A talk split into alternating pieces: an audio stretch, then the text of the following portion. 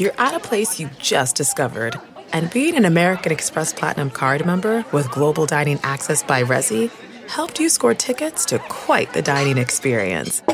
Oh, okay, chef. You're looking at something you've never seen before, much less tasted. After your first bite, you say, nothing because you're speechless. That's the powerful backing of American Express. See how to elevate your dining experiences at americanexpress.com slash with Amex. Terms apply. If you're shopping while working, eating, or even listening to this podcast, then you know and love the thrill of the hunt. But are you getting the thrill of the best deals? Rakuten shoppers do. They get the brands they love with the most savings and cash back. And you can get it too. Start getting cash back at your favorite stores like Urban Outfitters, Sephora, and Nike. And even stack sales on top of cash back. It's easy to use, and you get your cash back through PayPal or check. The idea is simple stores pay Rakuten for sending them shoppers, and Rakuten shares the money with you as cash back. Download the free Rakuten app and never miss a deal. Or go to Rakuten.com to start getting the most bang for your buck. That's R A K U T E N. Welcome to the ID10T podcast number 982. Before we get to the corkboard, uh, I'm doing some stand up shows, so come to see those.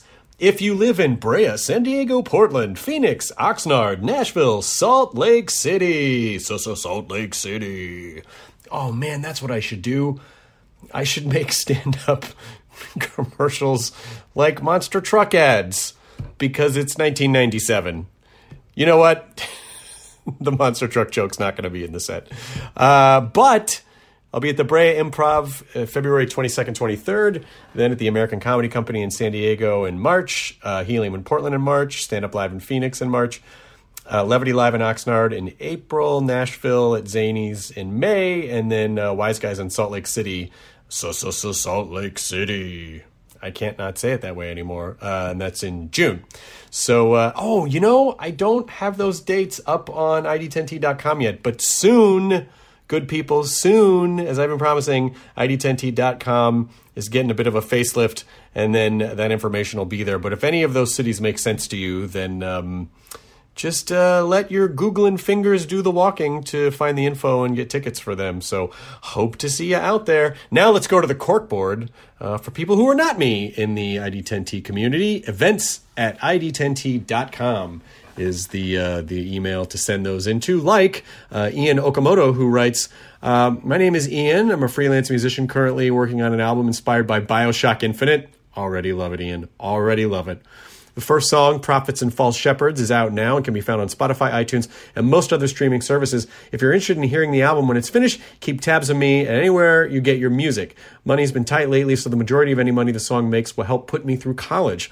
I'll also be donating some to GiveWell, a fantastic charity site that allocates funds to charities that can utilize them best. Ian, I adore and support you. You're doing this for yourself and you're doing this for charity and uh, you're doing this for your art, your craft. So good job. Good job, my friend.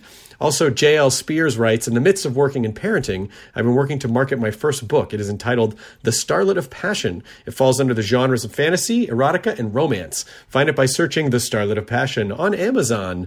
So uh, there you go, events at id10t.com. Today's podcast is Lin Shaye, who is legendary. It's like she's Lin has been not only in some of the best comedies of all time, like you know something about Mary and Kingpin and uh, uh, Dumb and Dumber. She also is uh, a horror icon. I mean, she's an icon in general, but certainly if you're a horror fan, uh, she is a fixture of horror and just an incredible woman, such an incredible lady. Um, my wife and I are such huge fans of hers, and Lydia uh, j- just worships Lin and hosted a screening of, at Screamfest in uh, September of Lin's new movie, The Final Wish, which, by the way, is in theaters January 24th. And it was so adorable. Lydia was so nervous to meet her. And Lin is just the fucking coolest person. I'm going to tell you something about this podcast. It, she, Lin is the type of person that even if you're, if you look her up, you're going to, and you're, if, if her name doesn't ring a bell, you're going to look her up and you go, okay, I know who that is. But I'm telling you, this is going to be one of those episodes that's going to sneak up and just like hug your heart.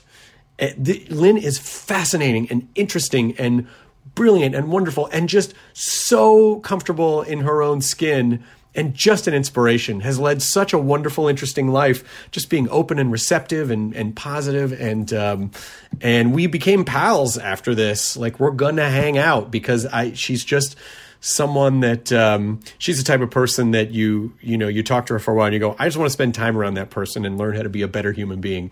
So uh, I'm I'm I was so blown away by getting to spend time with her. So please go see her the movie The Final Wish or anything else that she's uh, that she's done. Uh, look her up. I'm telling you, her resume is unreal. How many things she's been in, and uh, you'll definitely recognize her when you do. So here's the ID10T podcast number 982 uh, with Lin Shaye, who, again, I will never stop gushing about. Lin Shaye to the podcast. Initiating ID10T protocol.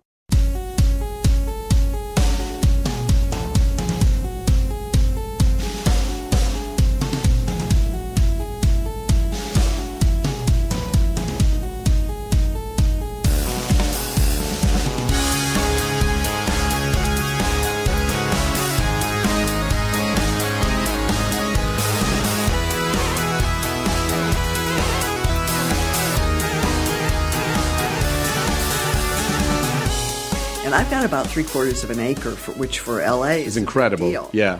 But it's still it's it's and view like almost three 180 degree view of the valley. So so th- but it's you hear the sound of the city. Yeah. Which um, I don't mind because it's where I live. It's Right. what I it's how it's I've chosen this. You know, as my so um, but this is really I mean this is like coming into another era. Oh, Really. thanks. Yeah, we spent about two years restoring it. Oh, man. It's um. Have you ever remodeled the place before? Um, the pla- mm, not not of any size. We had the first ever house we, we built or that we lived in was sort of a log cabin. Oh, that's so we we a- we added on. It was on a little street called Seaview Trail, right off Laurel Canyon Boulevard. Okay. And um, you kind of wound up, and it was on a dirt road with a dead end, and it was it's built. It was made of logs that were the inside was the outside. There was no insulation. So it was really it was a drug house for a while. There was a lot of things like "fuck you," "get the fuck off my cunt," written on written on our door when, when we moved in. I hope this is not on the air. But- that- yeah, I mean, it should, it is because be. that's an amazing. It, and so, so, like they did that while you were living there. No, no, it was right Oh, before we right we- before right before we bought it Yeah. because we don't know. We think they were all in jail by that time. But, so when you're um, looking at that property as a real estate agent, like, okay, hear Yeah. me out. It's a little okay. It's a can of paint. You know, it's, It's a can of stain. just pretend you're not watching. Yeah, yeah, yeah, yeah, It was yeah. a screen door with it spray painted in. So okay, so on the you, front. the screen doors are removable. Exactly. You that was what he told us.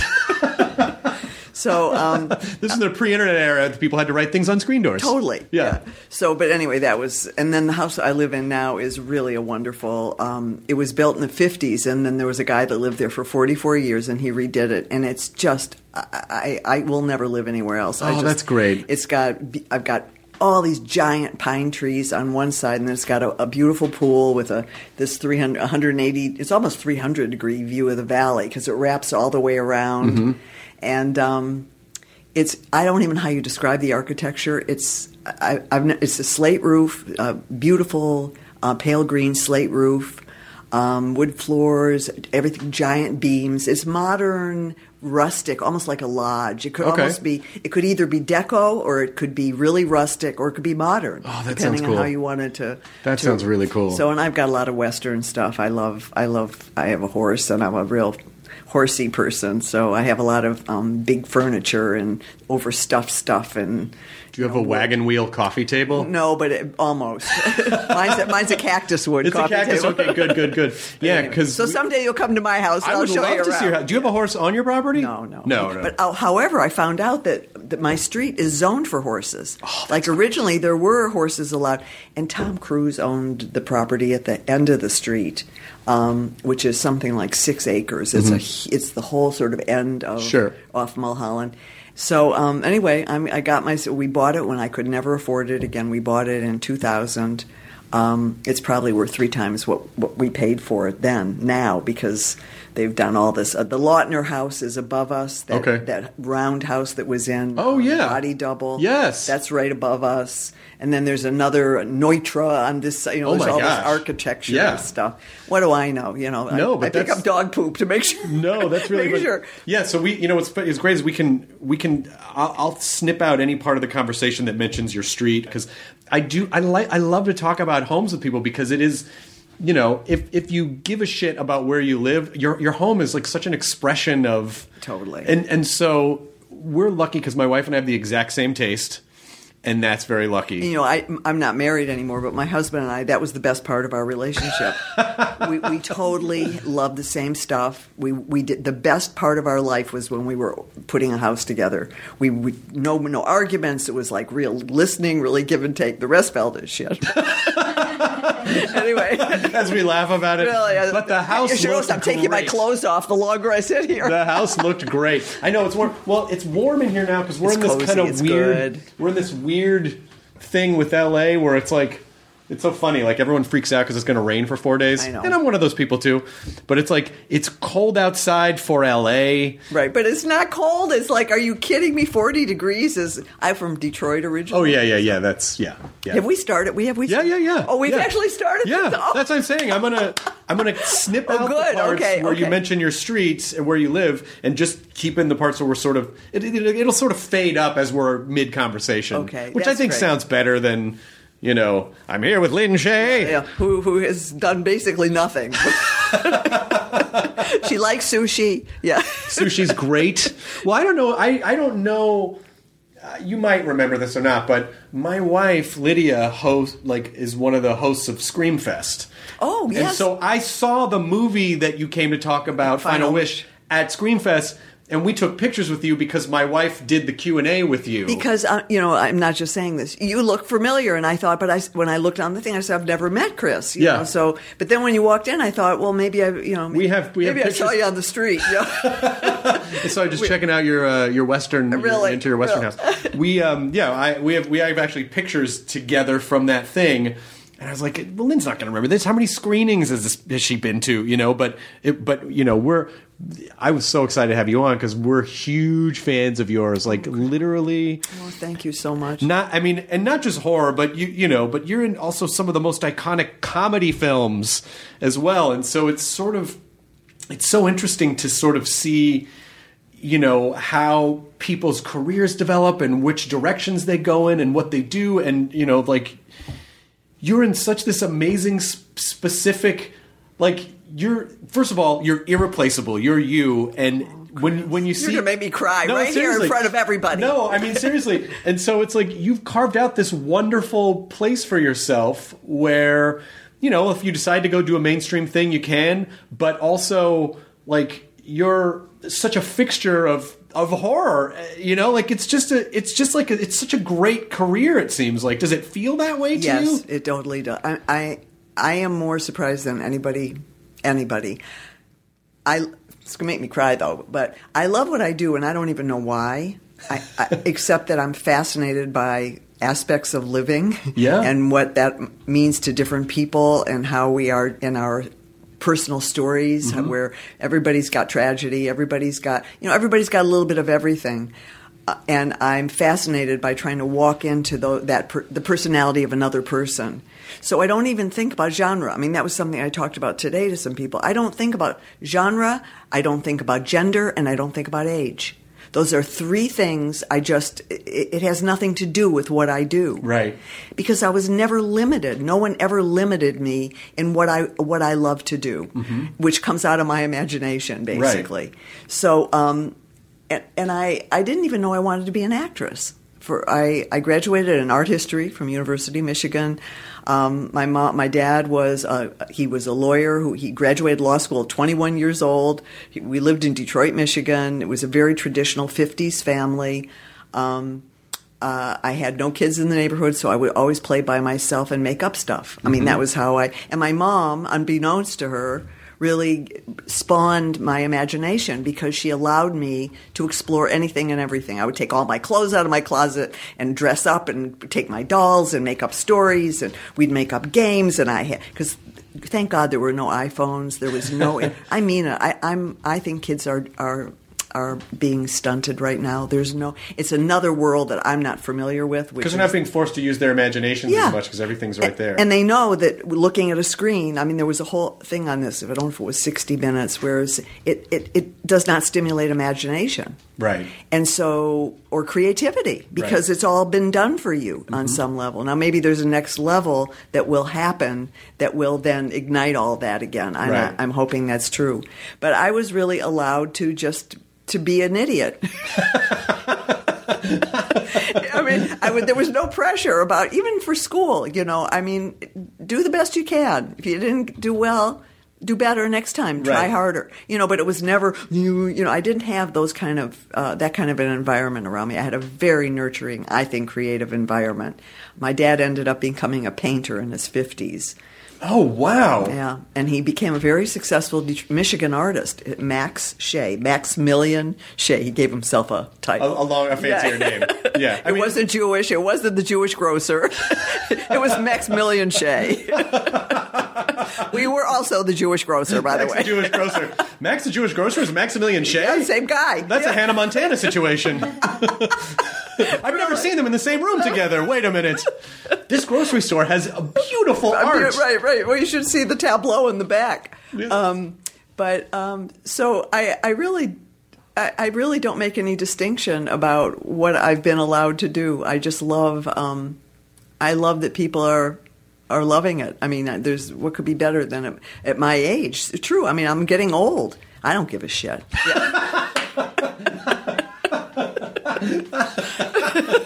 Well, it's it's mean- good that you you can't because there's nothing. We really can do what can i do about i was just Yeah. going to say what am i Yeah. supposed to do about it Yeah. but um but again i don't internally or mentally i haven't put any limits on myself and i think that that's translated to success on some level because i haven't i haven't designated if i'm not here by now then um, i have to do you know a lot of people give themselves i'll give myself 10 years to be an actor Right. well good luck Right. you know maybe it'll happen and maybe it won't Right.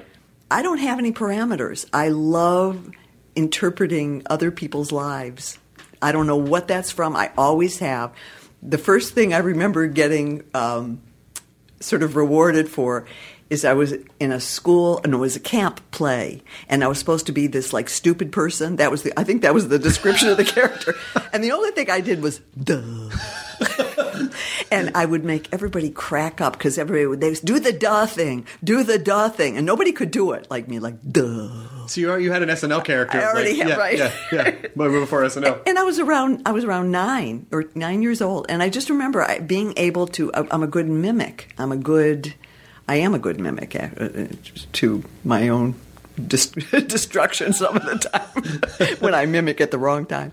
But um, anyway, there's nobody happier that people are appreciating what I do than me. Well, it sounds like. Oh, do you mind grabbing a couple glasses of water? I'm sorry, I was rude and I didn't do what I came No, in. no, no, that's fine. Um, I didn't know we were recording. I so know exactly. It's uh, They but snuck it in there. But everything that you're talking about sounds like, um, it sounds like just like not like getting the ego out of the way. You know, it's like those are not ego decisions where you go like, oh, you know, like I, I, I like doing this stuff. I'm going to do it. There's no time limit. I don't think about all these things. I just think I like to do this. And all the things that, all the things that you talk about that really trip people up are those kind of like ego things. I have to have this kind of role. I have to do this genre film. I have to have this by this date. I have to have. And I think it's good to have goals, But- but it's bad when you know it's like the ego decisions are the ones that fuck us up the most. I have a very small ego, and that's the truth. I mean, for better or for worse, I really, I'm very competitive, but not not overtly. Right. I mean, I, but I, you know, if I see somebody, I can be a real bitch. I realize. I mean, seriously, and I don't tell other people that, except for you. Now they all know. Yeah. now, but I'm, but I'm sort of missing a- that thing of I'm me, and I'm. I, don't- I don't know why. I, uh, I don't really know who I am. you still don't. You don't think you No, know? no. Does it matter that you don't know, or do you want to know? No, it does not matter. What matters is the way I behave. Well, maybe that's who you are. You know, like maybe that's who you are. You know, like maybe it's not. I don't know. Maybe there doesn't have to be like a. A description. a Someone description. I am this person. Check this. This is like, yeah, you know, I'm just living life. You know, I was talking to someone the other day about Thank you. It's like you know mankind's obsession with trying to figure out the meaning of life. Like, is there an answer that would ever set? It's like, no, life is the meaning of life. You live it, and that's it. There, you don't have to have like a we are supposed to. That's too. That's too result oriented. Yeah. Yeah, and I'm and I've never really because people talk about you know all these um, self help things about visualize your goals. I've never visualized shit.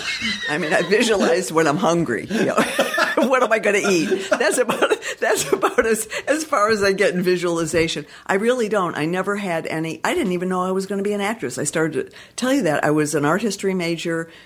I loved, but I loved show not showing off. I loved entering the duh, Yeah. you know that thing, and so I was always looking. I loved being in plays because I liked pretending to be other people. That was just fun for me, and I was pretty good at it. And um, so I was always sort of in school plays. I always, I never got the big part. I always got the little part. I would audition for everything, and I would get the little part. and and um, I just kind of accepted that, you know. All right, so. Um, and then in uh, when I went to college, I was uh, I had a great run four years at University of Michigan. I was not in their theater department. They had a fantastic theater department, but I was in art history and um, was going to you know do something at the museum when I graduated, and. Um, and then I finished school, and then I did my proverbial year in Europe, which is a whole podcast all on its own. which, I mean, that was the wildest. I have had so many crazy experiences. I mean, that I, it would take forever for me to tell you them. I'm gonna. I'm just gonna bookmark that in my head and so let you finish the how you got to acting thing, and then I am definitely gonna. You Go can't into just Europe. You can't just drop that and be like, oh, I guess we'll just It move is. on from there. The- the- so all right, I'll buy it because there's a great funny story. okay, especially. great. We'll, we will Um, circle back around to that. But anyway, so um, so after Europe, I came back. I, my two best friends were living in New York, and um, and I kind of slept on their couch in their apartment. And I got my first job at the Metropolitan Museum of Art in the registrar's office in the basement of the Metropolitan Museum, um, in the in filing. It was you know a, a entry level job. I didn't know what I wanted to do. I wasn't smart enough to be a real art history person that was one of the things about Europe. I told my parents I was going to re- go to the Courtauld Institute of Art. I'll tell you about that later.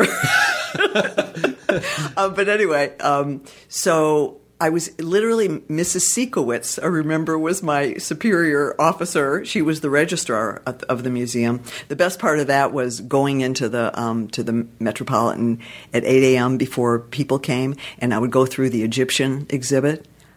If if you don't believe in ghosts, That's incredible. I mean, I get chills talking about it. Well, you can if you look around our house, you can see that. I know, and as I gonna- show you, like Lydia and I both had this idea that we always wanted to live in a museum, you know, and so I think that's why we have a lot of, you know, like there's like vintage taxidermy and statues and all sorts of because it just like that feeling to me is so cozy. and it's real. I mean that that the resonance you get from that, I really believe if you open yourself up to it, it is for. I'm not joking. I, I get chills when I think about it because going through all the Egyptian, the sarcophagus, Yes. sarcophagus guy, guy or whatever you call him.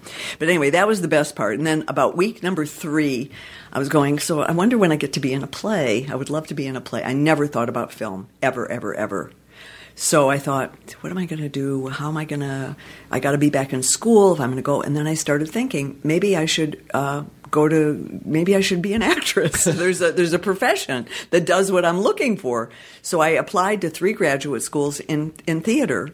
And one was Columbia, um, Brandeis, and NYU. I didn't get into Brandeis. I had to go and audition to all three. I can't even remember how I put all that together. I'm so proud when I remember it because I don't know how I did that. No one helped me. I mean, my parents paid for it, but I, I got myself to Boston, to Brandeis, and, and got myself to New York, and I did an audition, and I, I decided to go to Columbia. I got into Oh, NYU wow. and Columbia. So I was at Columbia for three years in their Master of Fine Arts program as an actor it was exquisite. You know, it was 12 hours a day of theater, of, you know, body work and voice work and play. And, and we worked with Joe Papp. We were, we were attached to the public theater at that time. He was one of our teachers. So Joe was one of our teachers. Oh, we had fantastic um, guest speakers and guest teachers. And we segued literally right from that into sort of off off Broadway. Once I finished school, I stayed in New York. My brother had just started New Line Cinema. Yeah, I knew that about. I knew that about your And family. I remember I finished my master's thesis on, at one o'clock in the morning up in his office at New Line, all by myself, and, and got it in literally about ten minutes before the deadline.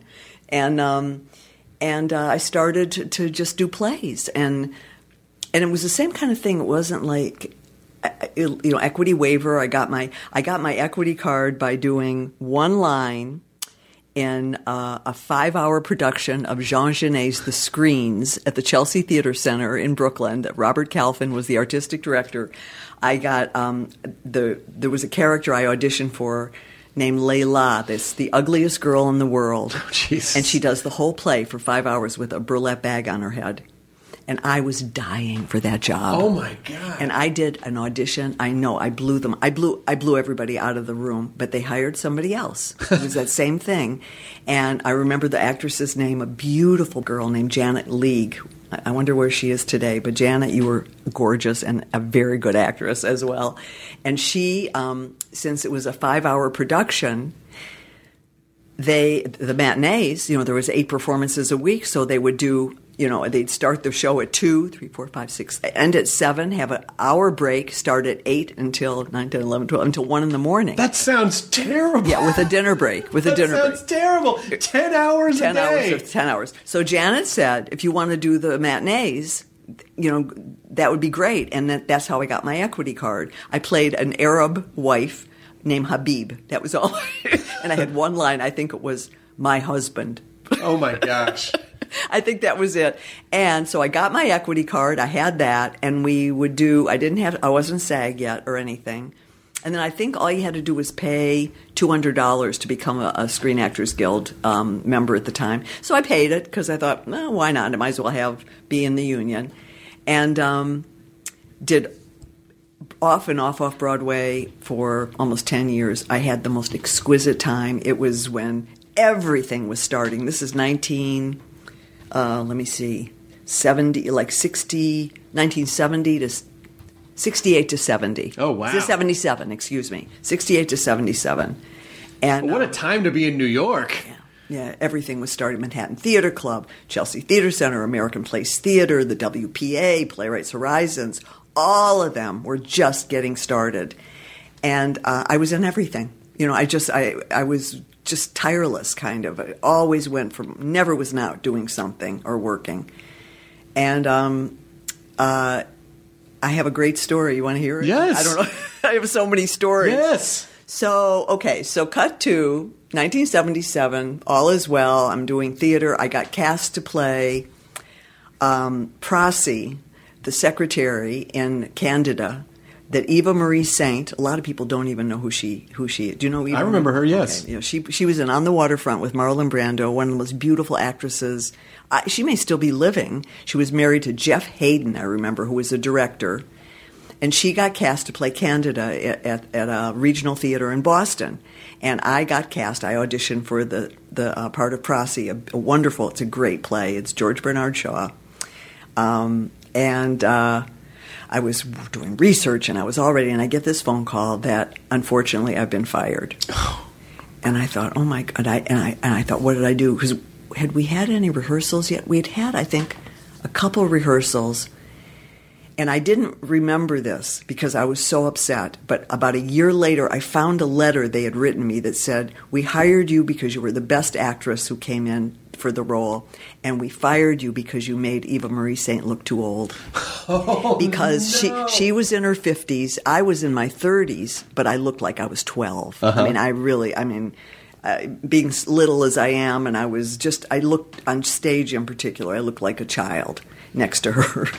So, So um, at least you can't feel bad about no, that I- because there's nothing you can do about that. but at the time, I got a rash.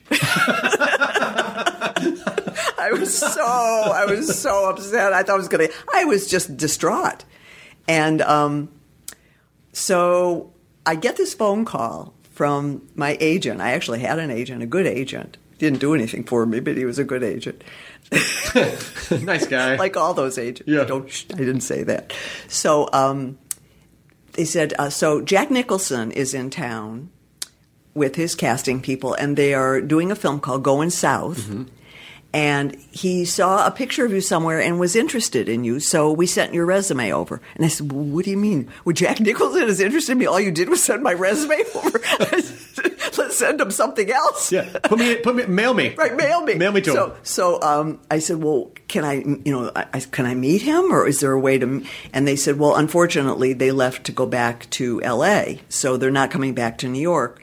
So we'll send him your picture. I so I went through. I, this was so naive, but when I think about it, it's so sweet. I went through my desk. And I pulled out every picture, snapshot, anything. This is me with curly hair. This is me with long hair. This is me with short hair. This is me with straight hair. And I found this card called the Soothsayer and this is going to give me chills. So, and the the date I sent it was seven seven, 77. 77. Holy shit. and I put at the bottom. I said, "Thank you, Mr. Nicholson, for your interest." And I said, "Here's some additional photos in case you needed them for anything." Oh my gosh. And then I said, "P.S."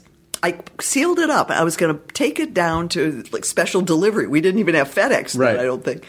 I said, um, but um, P.S. So I pulled it out and I thought, P.S. I plan to be in Los Angeles for a short visit in the next couple of weeks, which was total bullshit. But if he wanted to meet with you, it turns out you had to go visit. totally. Yeah. So we, I sent it. About two days later, I get a call from my agent. He said, "Do you know him?"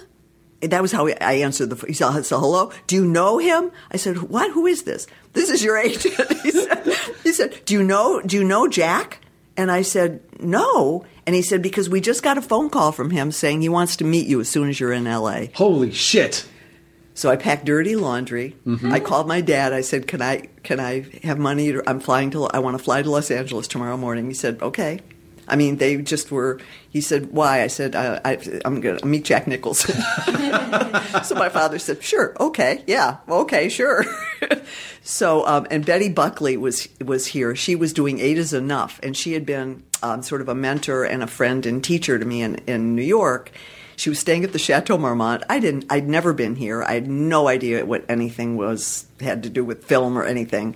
So she said, "Oh yeah, come on, I'll get you a room at the Chateau." Oh, my so she got me the bungalow John Belushi lived in Oh my god. which I didn't know till later. But um, and on the plane, I got a fever blister the size of a basketball on my upper lip, and I'm not joking, swelling like I've never before or since seen anything like it. My whole lip was out like this. I couldn't barely talk. Was it stress induced? stress induced? Yeah. stress, stress, aggravation, fear. Oh, my. anything. And I'm and once they start, it's really. I mean, I don't know if anybody, if you guys get fever blisters, but it's the worst ever, and it's a virus. You know, No, yeah, of- I know, but I know people who do, and you can't. you can't. There's no Yeah. shortcut. There's Yeah. no nothing. You, it's like bleh, you, you have to live with me until Yeah, I die. I live here on your lip for a while.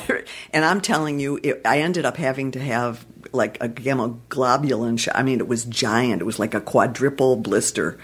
So here I am with the Chateau Marmont. You just said it was a character choice. I was the character. Well, kind of. so you'll, so the next morning, I call. I must have called the taxi cab forty times to make sure they were going to be on time. I I walk in those gates at Paramount, which. I, I felt like I was in dreaming. I mean, I never had. I knew what they looked like from pictures, but I had no idea what that felt like. And I walked in. I went to Jack's office, and I walk in, and my picture's up on his bulletin board, and he's got his head down looking at my resume, and then he looks up. He says, "So what happened to your mouth?" oh no! And then I said, "Oh no!" I said, "I didn't really just come out here to meet you. I swear to God, I was really going to come out here anyway." and he just sort of, and I just started babbling, and he was, he, he's he's a very special human being. I mean, he really is. He's that guy, and he just kind of let me carry on. And then he said, um, "Well, I'm really glad to meet you, and I'm glad you came." And he said, uh, "This is these are for some small roles because Mary Steenburgen had already been cast, and." Um, also, he picked her up in a waiting room. She she was a waitress, and he had her come in and read read with him and Oh. cast her on the on the spot. Oh, my God. So that's who he is. He's Yeah. that guy. Goes you you come with me. Right. And that was and I was like the mini version of that. And so um, he said, well, there's four characters. They're four spinsters. He said, but I could always make one the parasol lady. That was all he said, and that was it. That was the whole meeting. So I walked out. I was, I, I wasn't on this planet. I mean, I was just flying. And um, I figured I would stay for a few days because he didn't say I had the job or anything either. They just he just said it was really nice to meet you. Thank you for coming in. And um, Betty kind of took me under her wing. And um, two days later, I got a call to be on a movie of the week with F. Murray Abraham and Judith Light. I had no agent here or anything. It was based on a tape I had brought from New York. Um, Jeffrey Fisher, God rest his soul, he's, he, he died a long time ago. He was a casting director at Universal. He saw my tape and he hired me At the exact same time? at the two days after I'd had the meeting with Jack.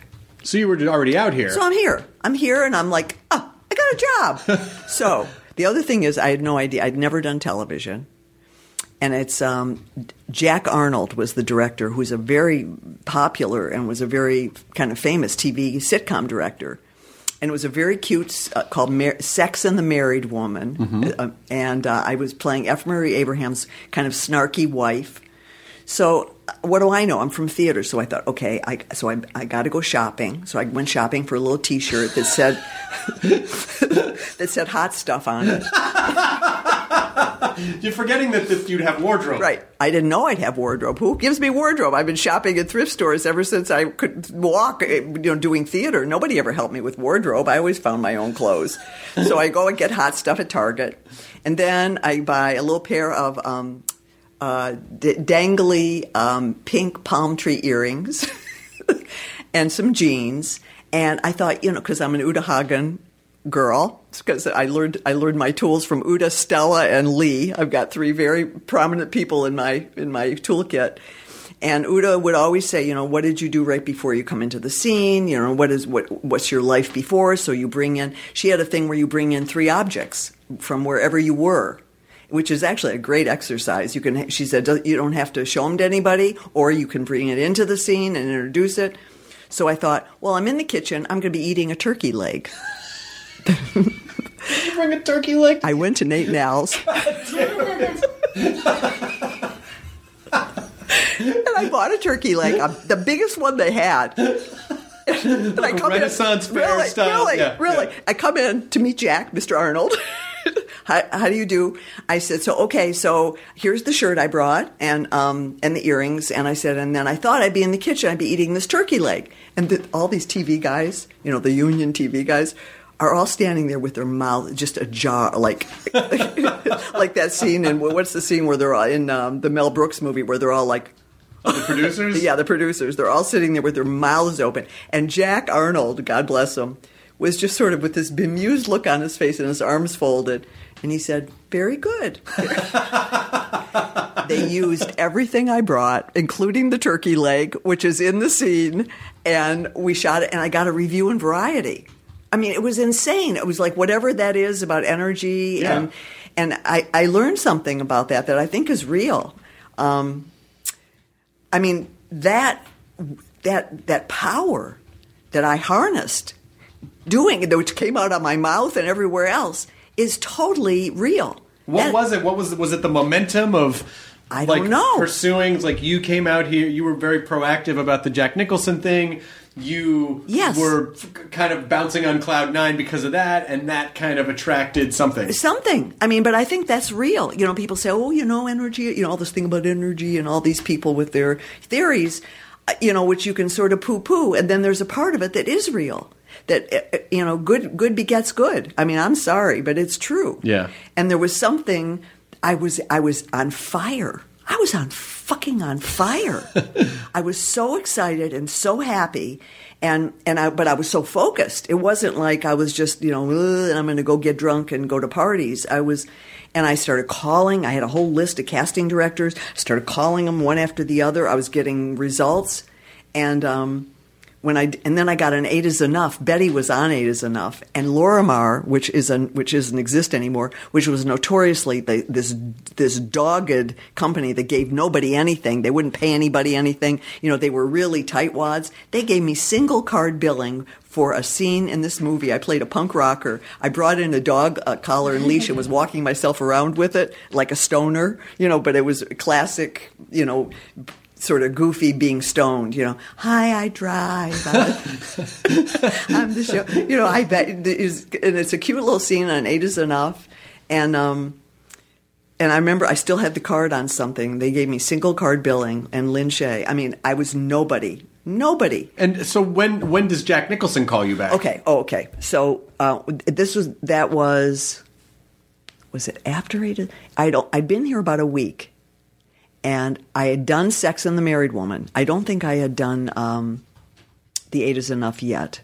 But I had done Sex and the Married Woman, and I get a call, and they say um, Jack wants you in Durango for two weeks to play the the parasol lady. Oh my God. So John Belushi, Chris Lloyd, Veronica Cartwright, Danny DeVito, Jack Nicholson, and Lin Shaye. Holy And I have and I have one little uh, one line which is, "He ain't for you, Serene," and a parasol. and a parasol. And I had this little, and I would, and I used it. You know, I mean, and Jack was right there. I didn't even know what MOW meant. You know, I didn't know what, and and he's, you know, he he he directed me. I mean, he was interested in me. You know, he for whatever reason. I don't, you know, again, it's an energy thing. I've never seen him since. Never ever seen him since. Well, he's right here right now. Jack, come on out. I wish he was. Hey, everybody- I can't do an yeah. impression. No, I can't do but impression. he, you know, how do you, how do you, he does that thing. Yeah, he does that thing. Let's see if there's anything here we can. But I think there is about. something about that, and I also think, you know, if it, the, I think you probably brought, speaking of energy, like a much different energy than what they're used to seeing, which is, you know, people who are driven by desperation, their egos, um, you know, just uh, whatever, wanting to be famous or whatever. And for you, it's just like, hey, I don't give a shit. I just, this is just fun. You know, my background's theater. I don't. I love my work, and I was serious about my work. I Yeah. mean, dead serious about my turkey leg, and and I think that was what was so disarming. You know, I mean, I really, I came in, I laid it out. I said, "Here's the T-shirt I got because I thought hot stuff, like she's in the kitchen and they've got a good relationship." you know, I, I sort of explained it all, and they were, they were so, um, they were bemused and they were. They were entertained, you know. That's good because there is a scenario where someone does that and they're like, "What the fuck is it?" You know, but I think that's now. Like back then, I don't think people were really. I don't know. It doesn't seem like people. It just doesn't. It was such its own thing. Like TV was TV, film was film, theater was theater, and there was not a ton of crossover. No, you're like right. now everyone does everything, and we just accept it. People do internet stuff, they do film, they do television, they do theater. And then it was just like theater people, television people, film, film you people, know. right. And now just everyone is everything. And I was just, I mean, what I came in with, I didn't know from any of it. I just know I was an actress, and this is what I do for a character. I mean, that was how I approached it. I didn't approach it. I didn't even know where the camera was. and I swear to God, I had because then because I remember someone saying the camera's over there, and I went where? oh, they were right over there. But um, I guess it was a little bit. It was it was entertaining for them in a way, but in a good way because I was really I did a good job. I also did a really good job for them. and so which is also important because you you know you have to remember that when people uh, like people who are easy to work with and show up prepared and they're nice to everyone that is a big deal because productions a, a friend of mine who's a director just said my job as a director is just to weed out the dickheads and only work with it and so you, you have a good experience people have a good experience with you on this thing oh you know who was great Lin Shaye was great let's just bring her in this one thing yeah it's two lines but she's great she'll make it great make it easy and fun and then it just gets bigger and bigger and bigger Kind of, and I still feel the same about it all. I, nothing has changed. I still work as hard. I'm as nervous and scared. I still bring in all my ideas. You know, I'm. I, it's. I, love. it. my wife Uh-oh. lids Yeah, Hello. I wasn't very subtle. Hey sweetie my shoes are wet and squeaking on the floor. It's Lin Hi. It's so nice to. First of all, your home is exquisite. Oh my God. my wife worships you Hi. oh. she was so excited to do to, oh. to do the q&a for your screening oh, and was very nervous oh, to meet you Oh no! I totally. Now that I see you, I totally remember. Now I'm putting it all together. Well, I'm thank. I'm honored that you invited me over to do Oh this. gosh, this is really I was so fun. excited, Oh well, it's great. To, oh great she's to all see. red my, my wife's blushing But get cozy. Don't be. Don't get cold. Yes, no, I know. Yeah, I'm gonna go. Okay. clean up from the gym. all right nice Um, to see you. Um, Yeah, so there there really is something to there really is something to that that's because I think there's so many other things we I think as artists we like to think well it's always just about they're going to pick whoever's best the best performer it's like that it's an element of it but it's like who's easy to work with who looks right for the part, who's like there's so many other factors that are important beyond just the talent part No, of I, it. I agree. And you know, there's something I was talking about this to um, one of the interviewers today. I sort of, um, I sort of don't differentiate. Um, I, that's why I have no real, real conscious um, fear of getting old because I'm getting old. Mm-hmm. But fuck it, you know. I mean, well, I mean, yes and no. I mean, I don't. uh, It's not like I, I don't want to play. I love playing characters. Look, I mean, who, how old is Magda or Mrs. Dumars from Kingpin? And Right, who right. knows? They Who could knows? be any age. They could Yeah. be thirty. They could be ninety. Right. And I don't. And this is even my manager said this. I like doing, and I hope you take this the right way. I like doing stuff that's sexy, Yeah. meaning that it's not about how old I am or, or how, what I look like or what gender I am. I I've just played a role that was written for a man that Uh-huh. was really fun. Oh, That that's was- great. And I wanted to play it as a man, but we decided we played her as a woman because actually the, that theme thematically fit in better with the storyline. Okay.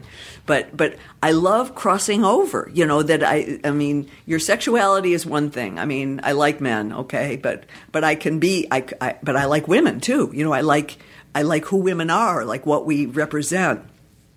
And I've been very fortunate that I was never pigeonholed by my family about you're a girl, so you can't do that. right. You know, you're a woman. You're Well, you're lucky. I think you're lucky in the sense that your father discovered his own artistic path from a very structured job background. that's very interesting. and so me. he probably felt like, well, I was a lawyer and I owned a grocery store, and now I'm a painter. So fuck, you know, follow your Follow your whatever, dream. whatever, you know. You can do something for a while. You don't have to do it forever. You can try something else. You know, just sort of follow what you're. he totally, and even with my brother too, my dad was totally on our side, a thousand percent. He gave us his opinion. We could always know when we were getting a lecture. he had gorgeous handwriting. He was always an artist. When I think about it, he had the most beautiful handwriting. And we would get these legal, the yellow legal pads. Yep. You could tell it came in the envelope. It was a yellow legal. You could tell there was yellow in the, and it was small writing. Yep. and you know, all right, get ready. Oh, here we Open go. up the envelope I'm going to get notes. but it, you would get notes, but they were always very, and they were off got big and underlined, but they were always with with the deepest respect.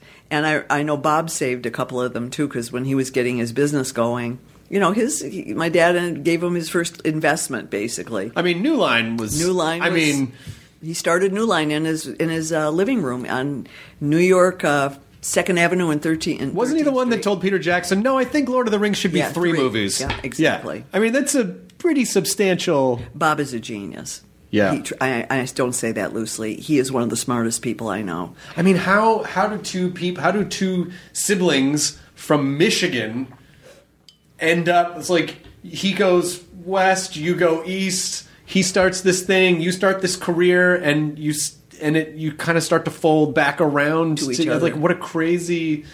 That's, I mean, that's unique. That like why can't you know like one person from a family might in the who lives in the middle of the country might but but two people to pursue separate but successful career paths in a related field like that's a really interesting thing. That's you're right. I I just remember, you know, Bob used to. He was my the classic big brother, you know, that would torment me.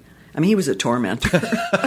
we had a French poodle, a brown, curly, uh, uh, standard French poodle. We had sort of a whole string of them as they died one by one, named Pepe Le Moko. Okay. So Pepe Le Moko, my brother made a rule where I was only allowed to touch the back end of the dog. Otherwise, he would give me noogies and Indian birds. What a weird. And I was so up and down my arm was bl- practically blistered from from giving me Indian birds because if I touched from the mid back, uh, if I went anywhere except towards the tail, I was I would get it. Sounds like a studio executive. So he was. Yeah, so, yeah, it sounds- and, and he so he was really mean to me as a big brother. But he was the one. If Bob was the one that said to Wes Craven, "Put my sister in your movie." oh my. Bob was the one who said in Nightmare on Elm Street. Mm-hmm. The first Nightmare on Elm Street. Bob was the one that I did audition for um, for Critters. I think that was an audition, but I got the job. And um, so let's see, what it was- and uh, Bob was the one that told um, Charlie Wessler and Pete Farrelly to hire me for Dumb and Dumber. Oh my god. And I didn't, and he pretended he didn't. And it wasn't until months later. Um, and that was how I met them and how I, you know, then I went from there. I auditioned. Kingpin's got a story all of its own. I mean, Oh my God. I've got so many stories, Chris. It's, it's Please, this is the time to tell them because it's obvious. It's like, yeah, you know, your brother may have helped you get the one job, but you earned that relationship because the Farrellys put you. I mean, like something about Mary and Kingpin, and it's like you. He didn't make that happen. No, like you, didn't. you made you earned that. Well, that was what when um, after it was Rick Montgomery who was the casting director on Dumb and Dumber, and um, when they offered me this role, I was so excited. I didn't have to audition because auditioning is really so, sucks. It sucks. Yeah. So so I got the job. I think we shot. I don't know where we were. If we were in Rhode Island or Pittsburgh. It was one day, and. Um, I ha- came up with Mrs. Neugebauer or Mrs. Noogieburger, as Jeff Daniels calls me in the movie. And the scene went great, and I had these ideas about I have a, how people look like their dogs. So I said, Mrs. Nougaburger, I, sh- I made the front of my hair like a pom pom, you know, little tight curls all over. And um, I said to Pete when we opened the door at the end of the scene, instead of screaming, what if I whimper like a dog? And I do. And so it was. Pete loved it. And all of a sudden, everybody was like, you know, even Jeff Daniels was going, yeah, I really like that. That was really good. And then um, weeks later, months later, a couple months maybe, I get a, le- uh, a letter from Bob in the mail. And it says, um, I open it up and it says, for your scrapbook.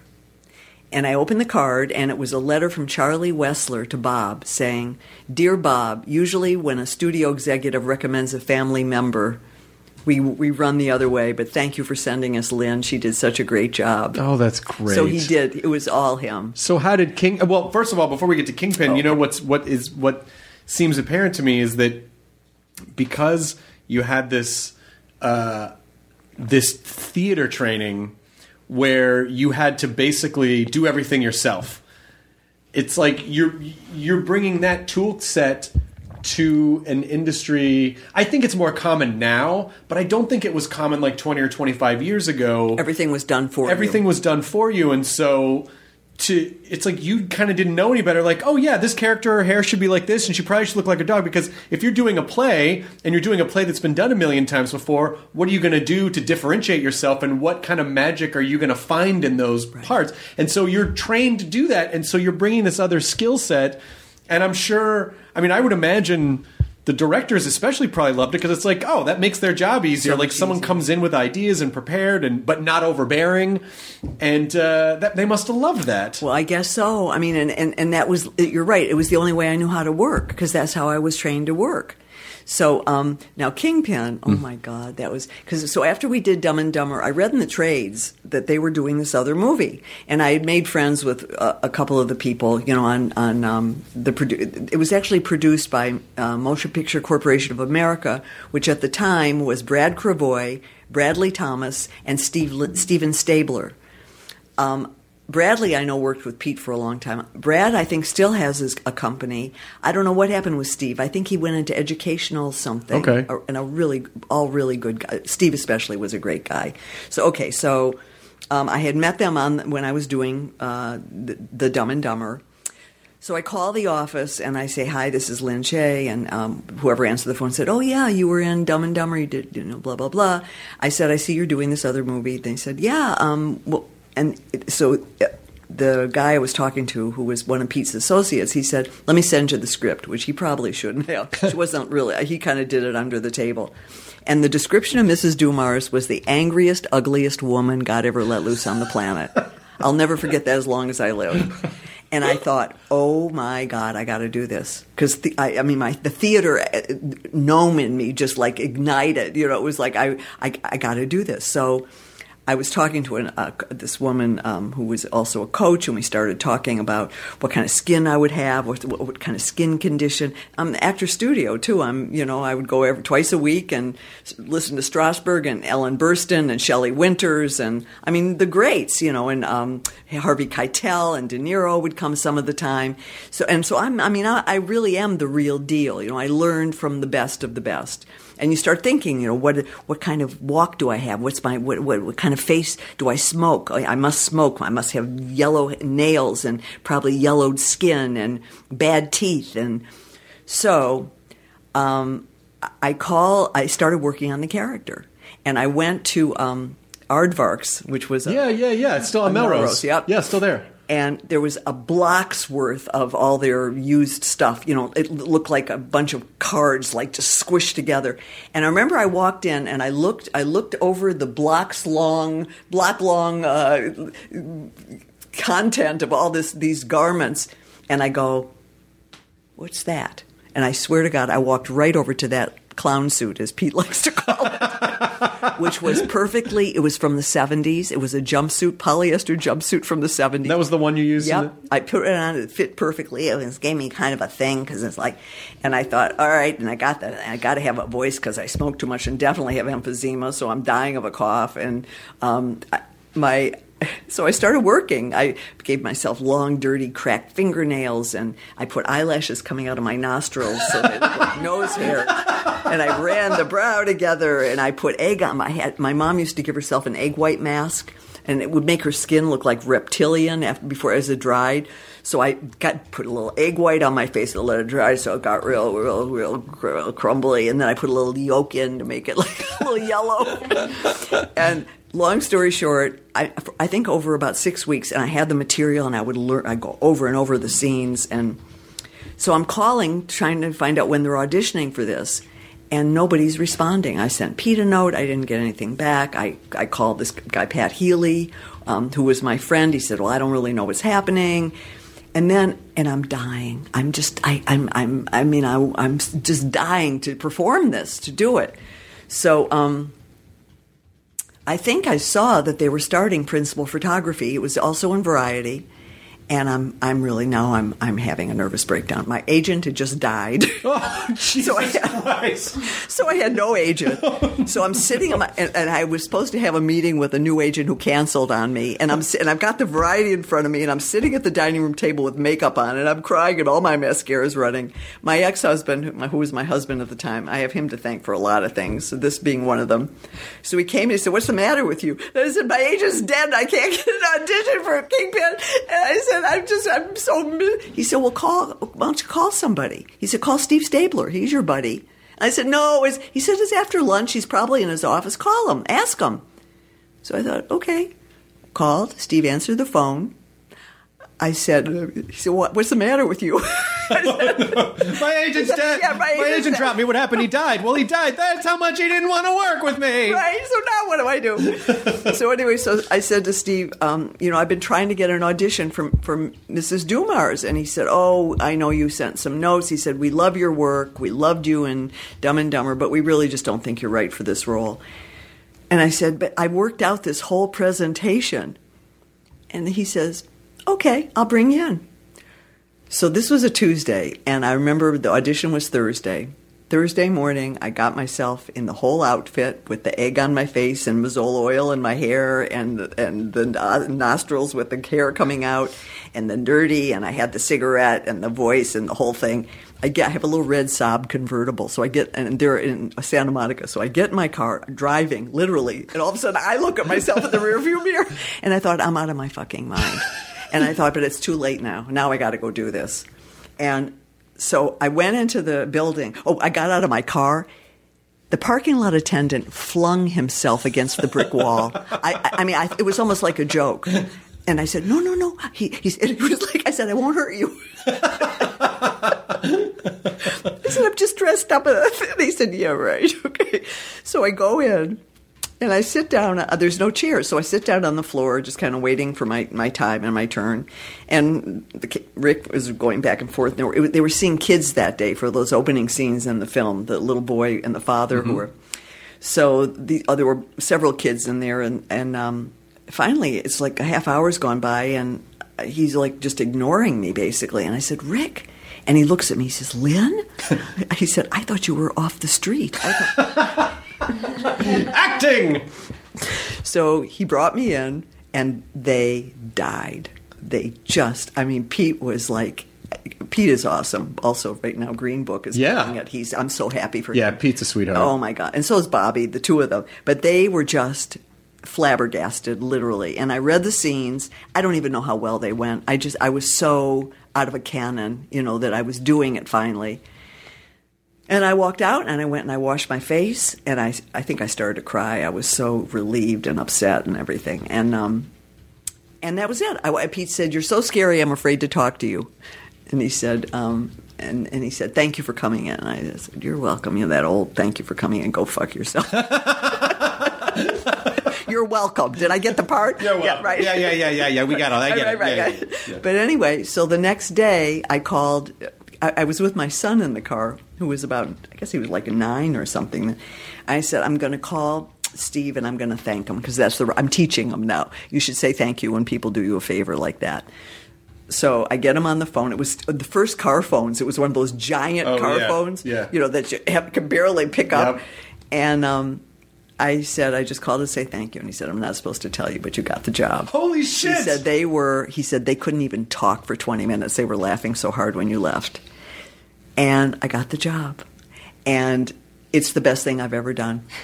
I mean, it's you. it's the best thing I've ever. I think it's the best role I have ever done. you earned like I, I that that scene is one of the scenes from that movie you're like holy shit i But mean the lines too. I mean, pump and dump and all. I mean, who, who came up? You know, Pete came up with that. You know, what is it about good sex that makes me have to crap? That's that's a line everybody repeats.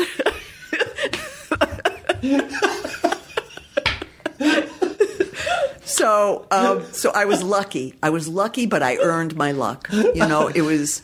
that's it like you just said the magic phrase of like you know people might look at you and think oh she's been lucky she's been working her brother was a studio head you got this uh, you know how lucky it's like but you learn you have to earn it's like you you put yourself in luck's way Oh, I you know really it's worked like for this. you, I- you worked for it I really worked for this. I I couldn't, but it wasn't. I didn't feel like that. I just couldn't like. That's again. That's that sort of eh, reptilian passion I have.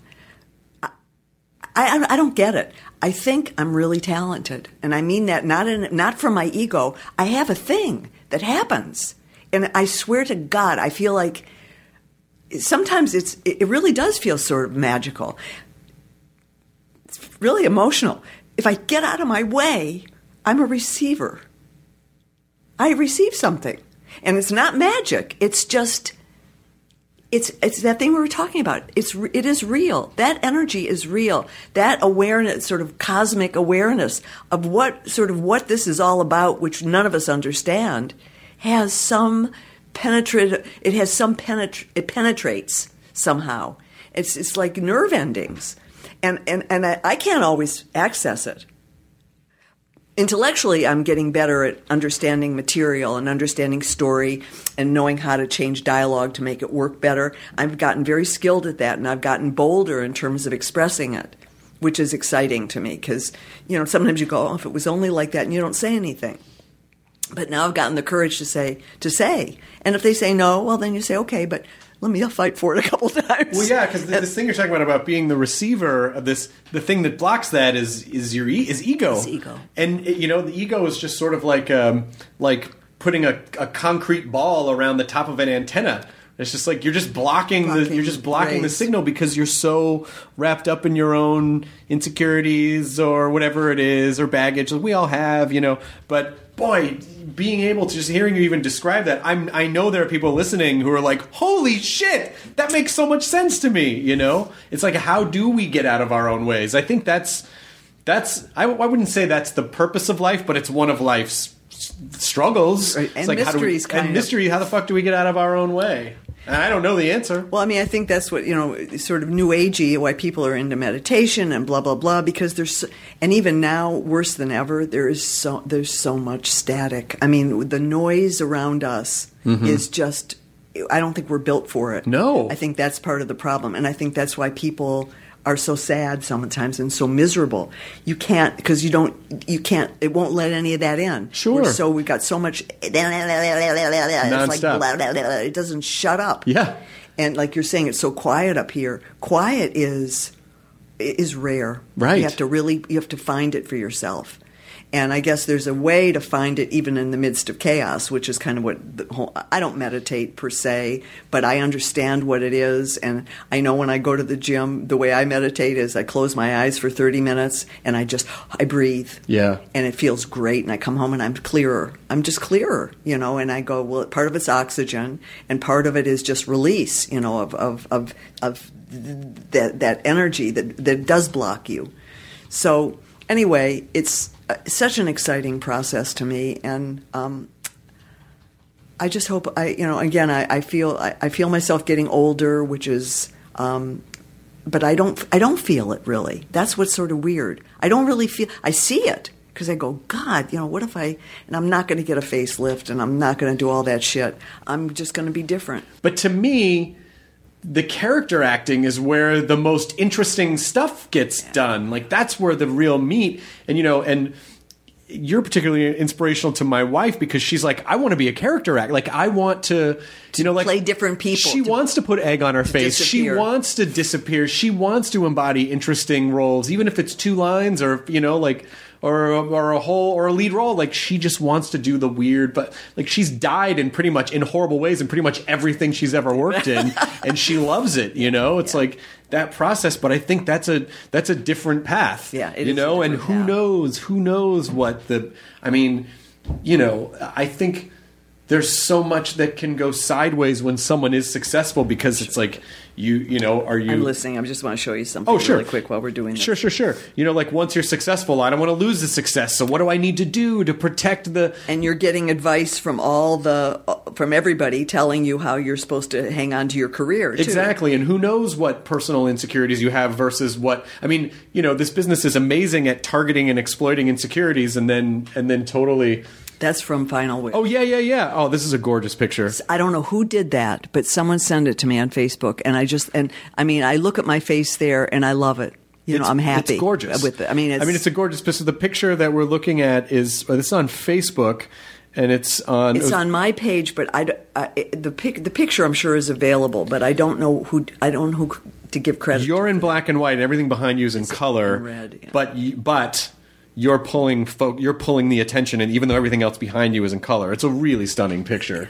It's a really stunning picture. But again, you know that just goes to how do we get out of our own way? How do we become comfortable with ourselves? And you have always seemed to be comfortable with yourself, even though you claim you don't know who you are. well, I think I get driven, but I, you know, I don't work. I don't. I forget about myself. It's for, I, I really do. I, I just. God, I, wish just, everyone could do it. Boy, if you could bottle that, like the, the whole, the all, all the whole world, the whole internet is all about reminding you of yourself. It's like if we could just forget about ourselves. Well, I mean, I kind of. Well, then I'm very, very, very fortunate because that is kind of. It, I forget. I forget because I'm I'm going for something outside myself, so I don't even. I, I can't bother worrying about it. Right. And um, and I guess you know that Kingpin audition is a real. Um, it is. It's a real, a real reminder for me as well. You know about just the passion that that uh, observing and honoring your own passion. but you also have to, because I'm sure there were times where you did that and it didn't work out. Yeah. And so how you know it's like, you know, the the hard thing I think, especially for performers, is that. You know, we're all inherently sensitive because sensitivity is what allows performers to absorb and re-express, and so it's. right, right. But the side, but as I've said a million times, the side effect is that you're sensitive, and so when you put in, it's like the pain of putting in that much. But wait, work. that's different. Yes. Vulnerability is different than sensitivity. Okay, I like this point. And I think being vulnerable is important. I think being sensitive is, is it works against No you. one's ever said that before. I, I really like that. That makes a lot more sense to me. to let thing be able to let things in, but not but not don't let them hurt you. Oh my god! Well, that's that's another that's the other part of life's great goal. But to put but for people who go like, sure, I could put in that much work, but then at the end, if I get rejected, god damn it, you know, it's like you even said you got the job and you still had that emotional response afterwards, just because it was you put so much into it. Yep. So when that doesn't work out, how are you still able to pick yourself up and go?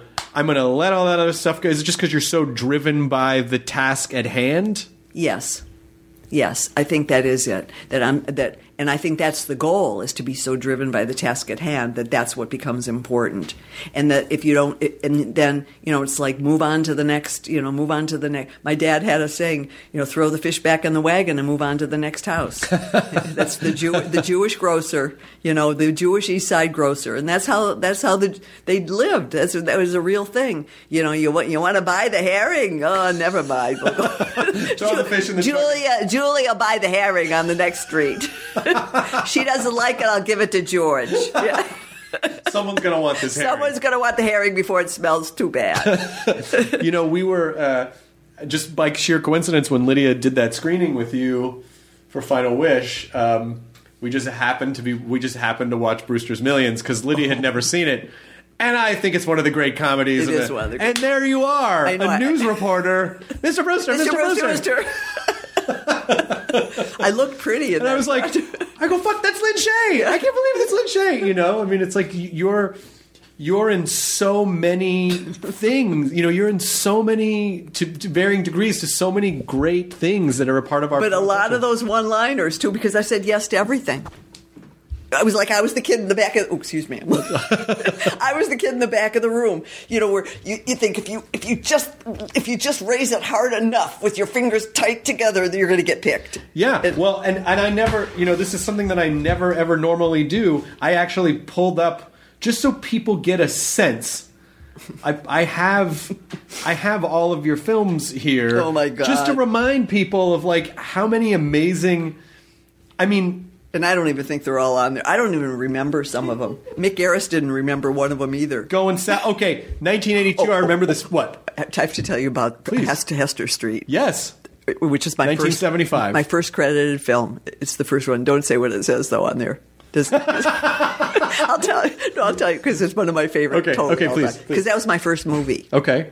So, um, and that was also Bob uh, Bob knew Joan Micklin Silver, who, by the way, is a wonderful human being and filmmaker. And Hester Street was nominated. Carol Kane was nominated for an Academy Award for that. People don't remember that. Oh, my gosh. Um, it's a wonderful movie. It's a real study of the ghetto life in, Mm-hmm. in, in, in early uh, down um, Lower East Side New York.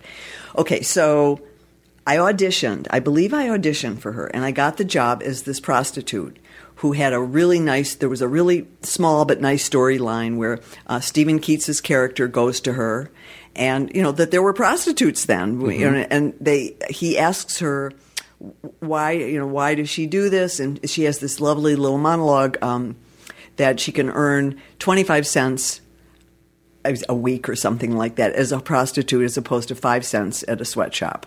And she wants to bring her family over from Poland, so this was a better job for her. So it was very, it was, it was all very, um, it, it was economically motivated. You know, it wasn't that she was a, you know, a shady character or anything at all. This was business, straight, strict, strict business. So, um, so anyway, I got the job, and I was really excited because it was my first movie, really. And we shot the scene, and uh, Steven Keats, God rest his soul, but um, he was he was lovely, and Joan was great, and and it was just a wonderful experience. Okay, so the movie's finished, and there's going to be a premiere, and um, I'm really excited. And I tell my mom, and they said they're going to come. t they're going to come. So my parents come to New York. We watch the film. The scene was cut pretty dramatically. There's just one little section of Steven Keats walking into the room, and I'm washing myself, and you kind of get a one look at one of my breasts, which I could sort of feel my mother kind of. she's sitting next to me, and um, and so I'm, I'm waiting for the you know the explanation, and it's not there. So they move on. We, they finish the movie, and I'm kind of like they cut it out. You know, it was just cut, and um, no one had told me that. And so, really, all that's in there is that one little tiny scene of me washing myself, and I think I say one thing to him or something. And so I go, okay, well, I'm going to, but my name is going to be on screen. So we watch, we watch, we watch, we watch. Very last credit says Lin Shaye, horror. Oh Jesus! My mother just, I felt her stiffen next to me. She didn't look at me. She stood up. She turned around. She started walking. She, excuse me, excuse me, excuse me. She goes by all the people in the aisle. I, I follow her. She walks up the aisle, walks into the ladies' room, and vomits. Oh my God! Are you knocking on the door? Living the dream, mom. I'm living the dream. I was in a movie. Lin Shaye horror, mom.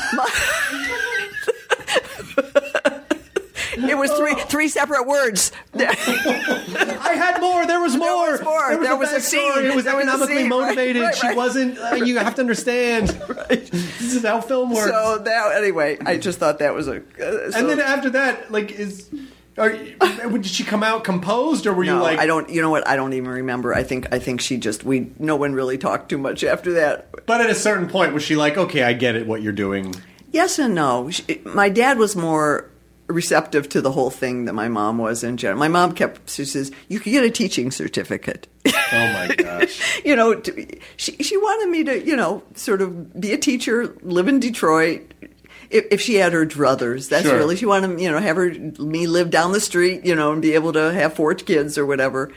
But um, um, but she was graceful about it. She never got in my way at all. Um, she used to make me feel guilty when I didn't come home, you know, because sometimes she'd say.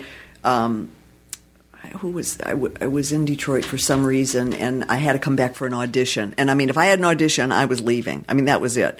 And she gave me such a hard time. I remember her saying, you know, you know, you don't, you really don't care about us. Do you know? She gave me that whole guilt Oh, yeah, trip yeah, about yeah. you going to an audition. You probably won't even get the job. You know, it was one of those. And I Mm-hmm. went, yeah, well, whatever. Bye. Well, you're just lucky that you were able to just filter that out. Yeah, yeah. Because there are some people would have been like, okay, you know, you're right. Yeah. You know, and then that would have been that. But there's just something about you and your cosmic makeup that's like, well, Whatever. And again, I think that's the ego thing. If you had an ego, you probably would have, you know, but somehow you were just able to like filter it yeah, out. I mean, because it wasn't even. It, it it didn't feel like I was doing anything wrong. Yeah. you know, it just felt like I got to go. You know, I mean, this is what I got to go do. I'm I'm good. I'm good to go try and get this job. So I see going south here. I see a movie that I remember called Jekyll and Hyde Together Again. Oh my God. which I Mark- rem- Mark Mark Blankfield. Blankfield, who was he was like the the breakout star of this show called Fridays. When Fridays was a was a it, they tried to capitalize on the success of SNL. It was a different network. Was it a different network? I feel like maybe it was a different network.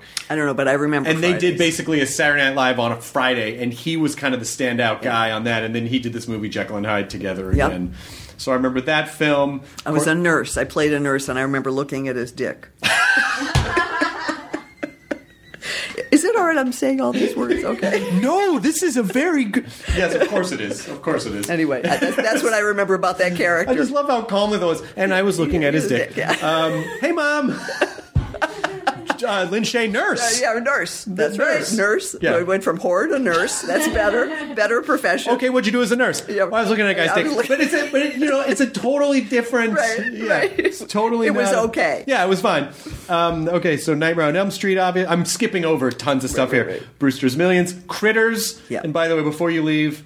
I bought one of the original critters from an, uh, from an auction. It was one of Lydia's Christmas presents, so I have one here. Oh my have to take a god! picture with it Oh my god! Yeah, so I have one. Oh. Um, uh, Extreme, The Running Man, uh, Critters 2, Pump Up the Volume. Yep, Great yep. Christian Slater movie. That was New Line. That was a New Line movie. That was a New Line movie.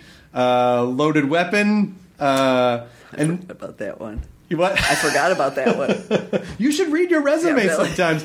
There's a lot of stuff in here. Uh, Amityville, Even Cowgirls Get the Blues. That was that was um oh my god that was um what's his name a wonderful wonderful director Which the director? Like, yeah. Uh, Gus Van Sant. Gus Van Sant mm-hmm. yeah uh, Wes Craven's New Nightmare. Right, that was the last one. Was such a great spin.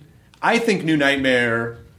There's so much about New Nightmare to me. I mean, Wes not only like helped redefine horror, but then he started making these meta films too that that smart. commented on horror. Yep. And New Nightmare was such a great take on. You know, people don't remember it. It's like oh, we did this Nightmare on Elm Street series, and it actually the films manifested this real killer.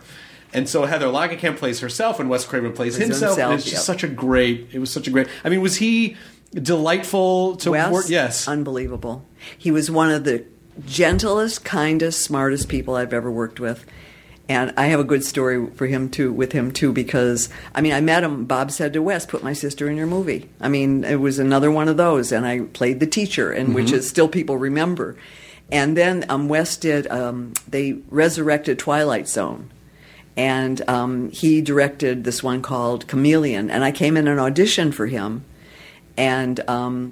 The casting director, it was kind of a, I, I, I kind of play a robot. She's not really a robot. She manifests itself uh, herself in in this machine. You know, it was a science fiction thing, and I'm kind of half robot and half human.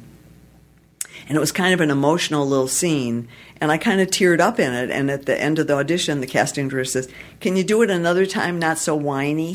Jesus Christ. Auditions fucking Really. suck. So I gave him the finger. I flipped him off, and Wes was standing in the back of the room, and I, his cheeks got because he always had pink cheeks. His cheeks got really, really, really red, and he just looked down with his arms crossed and hired me. I mean, it seems like you've gotten away with stuff that maybe other people would not have gotten away with, and I assume that it's because they're just so authentic to who you Well, are. Well, maybe I mean I don't think about. it. It's not like I calculate. It's, Yeah. it's, I'm very spontaneous. Yeah. let me put it that way. but anyway, yeah, that was lucky. I mean, another director might have thrown me out of the room. Who knows? You know. But Wes was that Wes was that guy though. He was very he he saw all. He saw everything around him.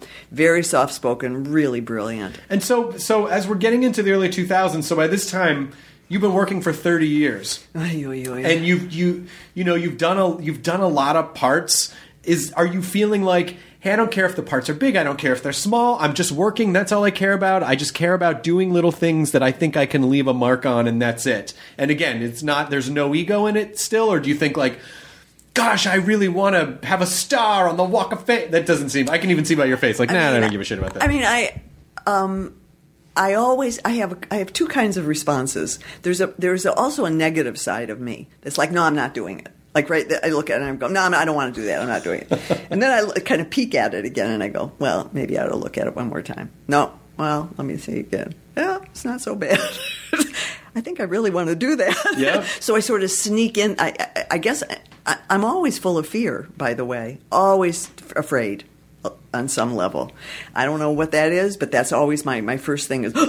Well, fear little- is good. Like, there's nothing wrong with fear. It's just how what's people's response to it? How do you manage it? Do you push through anyway? Or do you let it rule your life? Well, that's what happens. That's my usually my um, and my agent manager. I have a wonderful manager, Gina Rugolo, who's been with me. I've been with her over twenty years, and she has just been the best because she gets that extra perspective that I just don't see or have.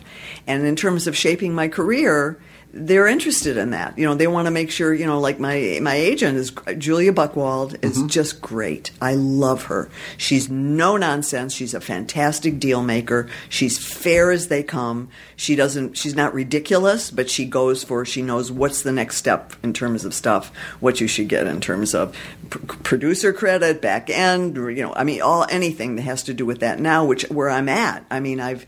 I minimized my own success often, apparently. I mean, I didn't know I did, but that's what they, they say. You don't, you, like right now, there's, um, it's always still for me a, a passionate thing. Like I just did a film in Oregon with um, people who have never made a movie before. They didn't even have a call sheet. It was the most frustrating, frustrating event of my life. I really, as an actress.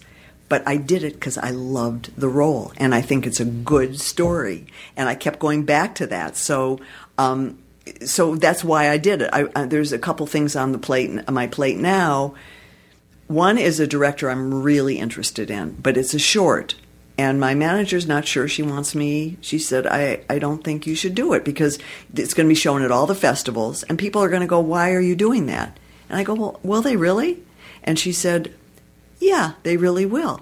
Because you've established yourself. I mean, Insidious has put me into a, a slightly different category. So I'm, I'm straddling two worlds in a way. Because I still am that one that goes, Oh, I can't wait to do it you know, I want to do that. And that would be really fun. And my mind right away starts working on the character. But these other aspects of career choices are being sort of thrust upon me as well.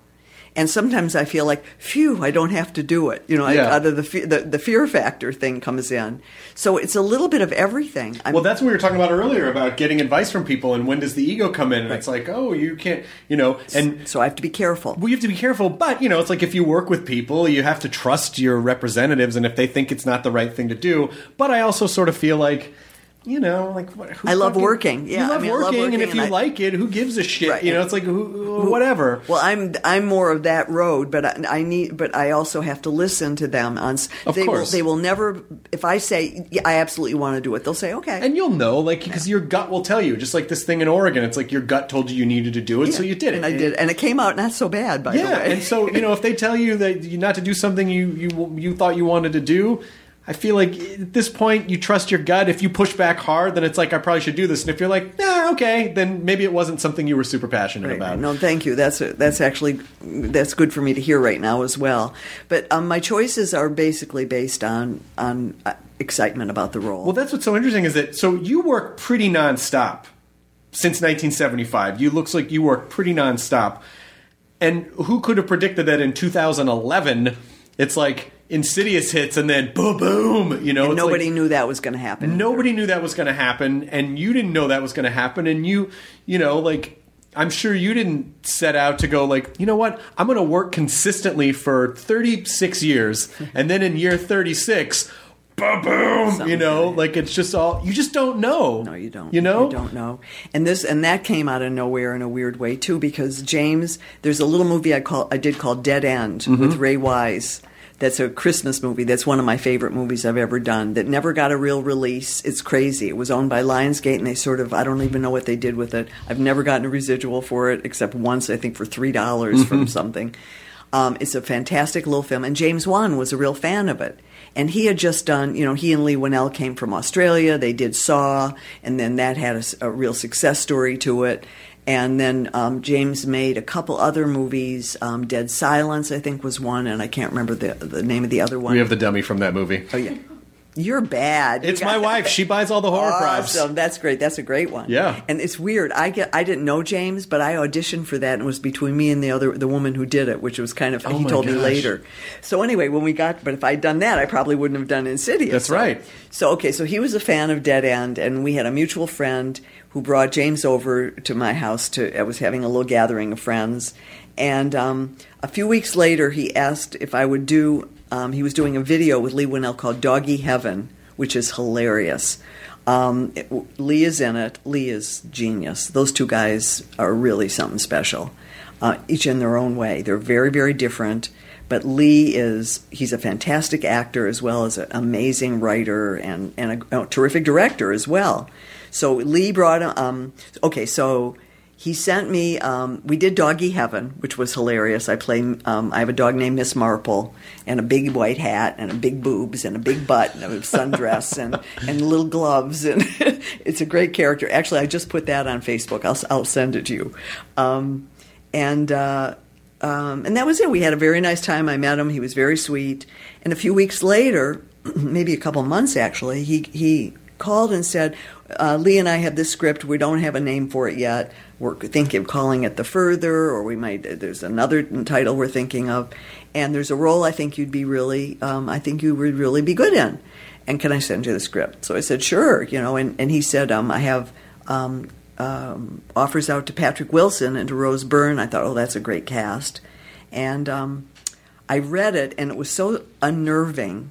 And Leigh is a fantastic writer, and he also would change the font in the in the script for certain like effect, and it got me. I mean, as I was reading it in bed, I, it made me so nervous. By the end of it, I had locked it in the closet downstairs. I'm not superstitious, so.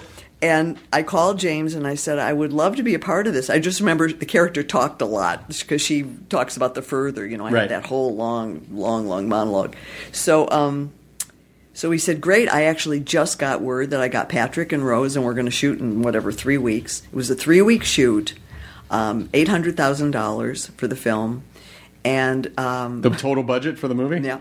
oh my god And um, we were had we were had honey wagons. We were in Highland Park in this little house, and it was really funny. We had one security guard kind of watching the honey wagons, and there was some guy that kept walking up and down on his phone, and he kept like glancing over at the wagons. And I kind of kind of eyed him a couple times, and I said to security, "Keep your eye on this guy." I said because he's marching up and down here more than he should, and he keeps looking at the wagons and kind of looks for you. He said, "Okay, I'll keep my eye on him." So we sit down at lunch. It was Jason Blum. you gotta watch out for that guy because I sat down across from him. I said, "Oh my God, I almost had you arrested." Yeah. Who's such a sweetheart. Oh, the best ever, the best ever.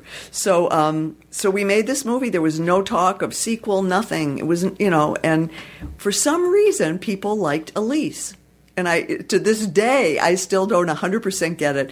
The one thing I, I, I said when people have asked me this question, and which was filled in so beautifully by Leigh in this fourth installment, there's going to be another one. Oh, that's great. Yeah.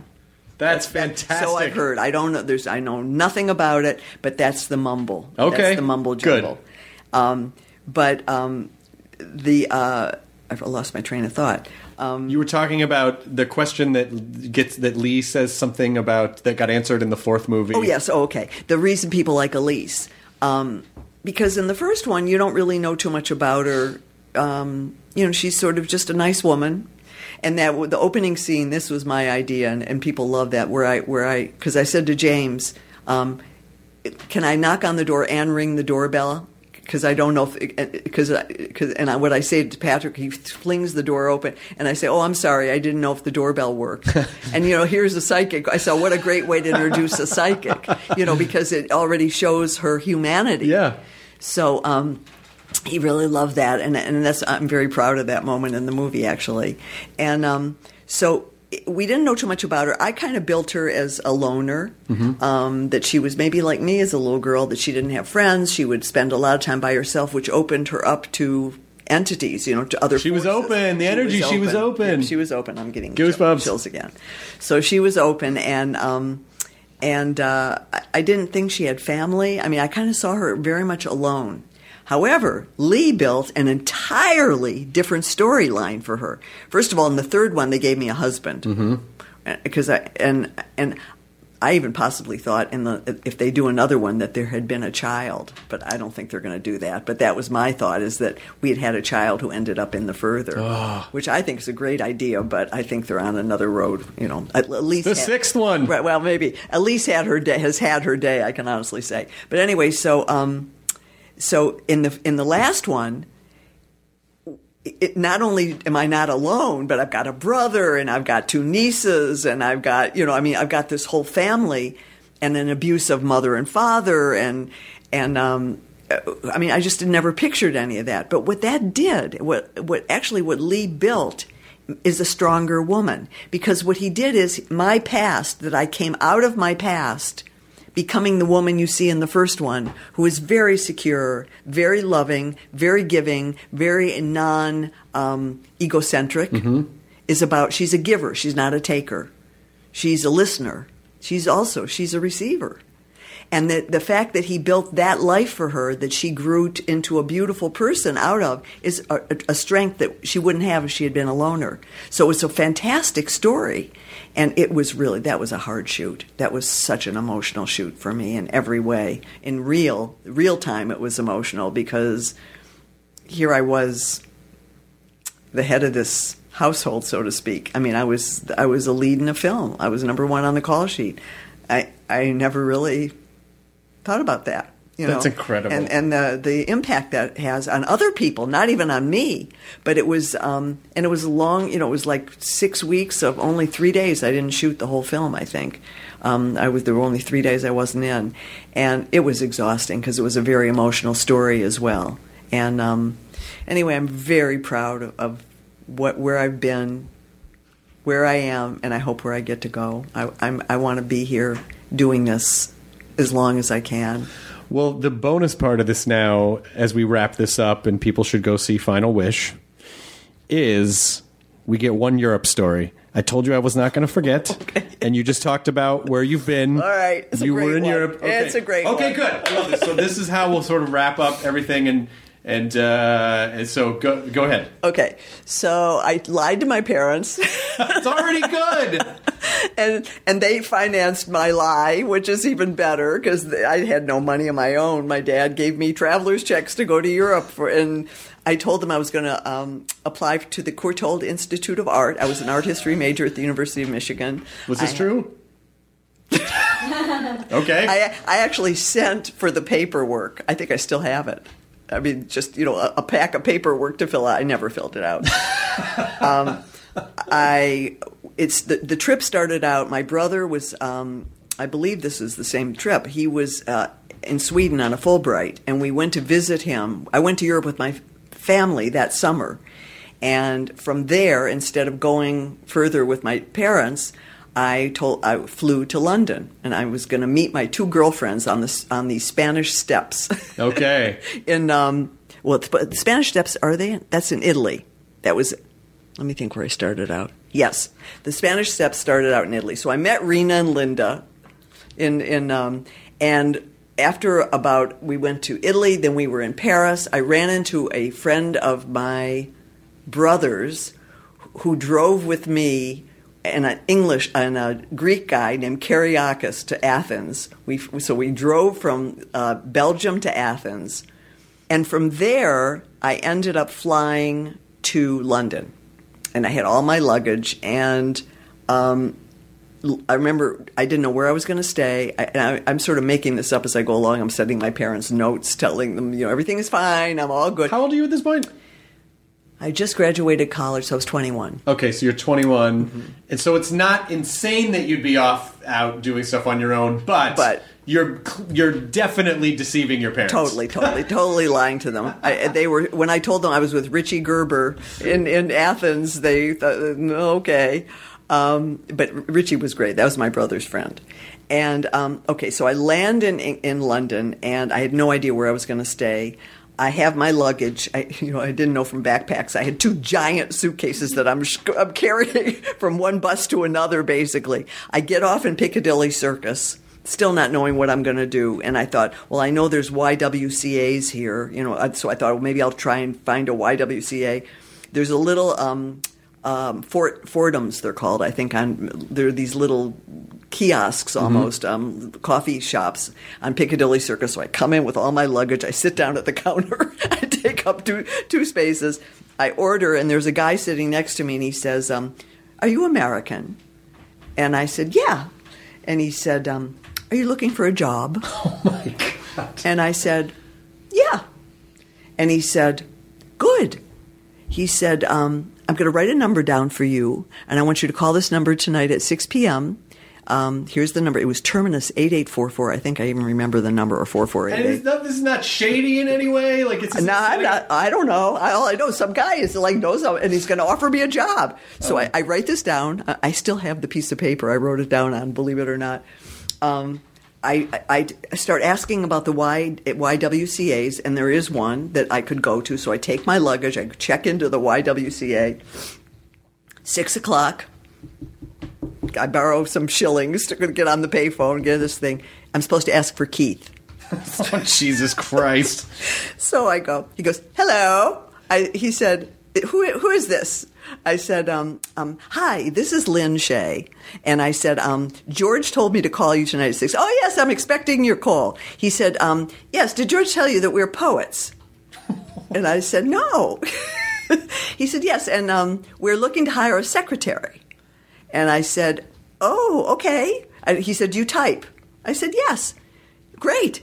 So he said, um, um, "We're actually going to the Edinburgh Festival, and we would like you to come and type out some poetry for us." Oh my god, that He said, sounds amazing. I live on King's Cross Sta- at King's Cross Station. I'll tell you how to get there. Come tomorrow at 10 a.m. and we will interview you and see if you would be right for the position.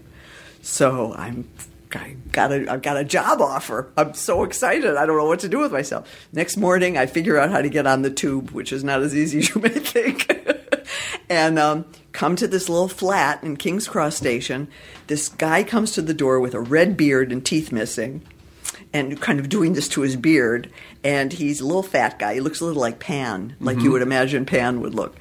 He inter- ushers me in. It's his little apartment. I meet Christina, his wife, pregnant wife. It was all on the up and up. These guys are published poets. George Whiteman, I ended up going to the Edinburgh Festival with them. As their secretary, they were paying me 10 pounds a week, which is like, what, $40 or something like that. Um, it was all real. And I met W.H. Auden. I met Randall Jarrell. I met I met Jim Haynes, who was at the Traverse Theater Club, which I think still exists this in is probably in the 60s. Like, what an amazing This was time. 70. It was, wait, 60. Oh, it was 68, 69. Wow. No, it was 67 because I just graduated in 65. It was 66, 67. Damn. And Go ahead. anyway, I, and so I ended up staying. Um, so I ended up staying with them, and they put me up in a little flat. They were the crazy group of people. I went met William Burroughs. we were drinking with William Burroughs, and I was the cheerful American. Was, they all loved me because I didn't know anything about anything, and I Oh, was hey, just- mom, I'm at Yeah. art school. Yeah, right, right. I'm at art school with William Burroughs. I hope you don't mind. and then I ended up. Um, there was another friend of theirs who was working at a theater company, and she hired me to um, to be the prop mistress at, at a little theater in the in the West End, a little in like you know little sort of uh, showcase theater. It really was. And uh, one funny story with that is um, they needed birds to come out of the sky from for some skit they were. It was a skits they were doing, you know, um, almost like Second City kind of stuff. And I didn't think about styrofoam. I went to a butcher and I got all these dead bird heads. and I had them in a bag, and I and I thought. Well, Did you rain dead bird heads down on actors? and it stunk. The whole audience, the whole audience was like they left because it smelled. The birds were like all got rotten. And they and everybody's going, "What's that smell? What's that smell?" And I'm up in the rafters. I'm being with I'm the- prop mistress, and you know I'm also sort of the stage manager. And I'm dropping all these dead bird heads down. on It needs to be in a movie. That's unbelievable. If I saw that in a movie, I would go, "That's not real. That's not real." Well, anyway, and uh, it was just a it was just great. You are so lucky. There's there was not social media back then because your parents totally could have tracked.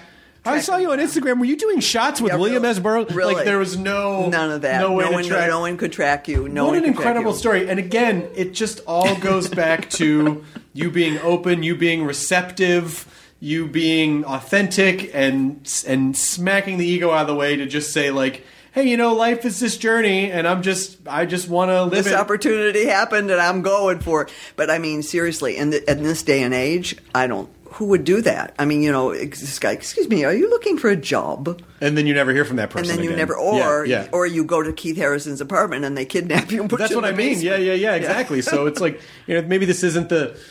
Maybe kids shouldn't just go with a guy who says Yeah, he's a poet. listen to what I told you. Oh, but the other thing that's crazy, you want to hear what else is nuts? Yes. Keith Harrison, who was this little red-headed guy, he became my niece's professor in English at Carleton College 25 years later. By complete coincidence. Pol- did you uh, did you confront him and say I was in your apartment? She she did. She said she called me. She said, "I think the guy you told us about is my teacher," and it was. Do you still not have teeth? He still didn't have. teeth. I think he was still. He had. You know, he was one of those. He was like, One of those. One of those. One of those poets. And he, but he was a, a tremendous. I'm sure he's still around somewhere. I hope so.